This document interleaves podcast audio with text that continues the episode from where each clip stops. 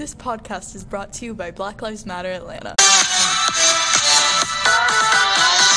Hello and good morning, listeners. I'm Sophie. And I'm Natalia. We are reporting from Five Forks Middle School as we gather in Mister Kogan's room. We, we are the inside scoop, and we're ready to get scooping. We are going to go more in depth about current situations. Today we are interviewing Miley, who is a student from Five Forks Middle School. She has the inside scoop on the difference between Black Lives Matter and All Lives Matter, and examples of how they relate to the past, and how she believes A L M and B L M don't mean the same thing. So Miley, what do you have in store for us today? Hello, good morning. I just came here to state that A L M, also known as All Lives Matter, and B L M, also known as Black Lives Matter, are two completely different things that relate back to many past situations. Well, Miley, could you go into more detail about that as to why these are set out to mean the same thing but are clearly not?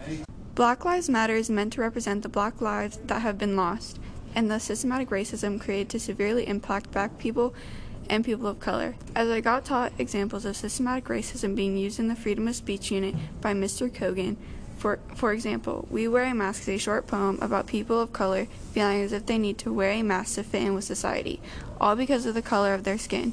A L M is a counter-argument made by people who don't believe in systematic racism that is meant to bring down and discredit B L M.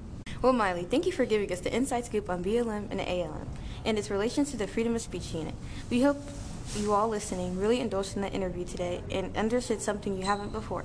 Make sure you tune into our next podcast where we will be interviewing and getting the inside scoop on the local basketball team and asking them about their self-confidence and how it relates to the game.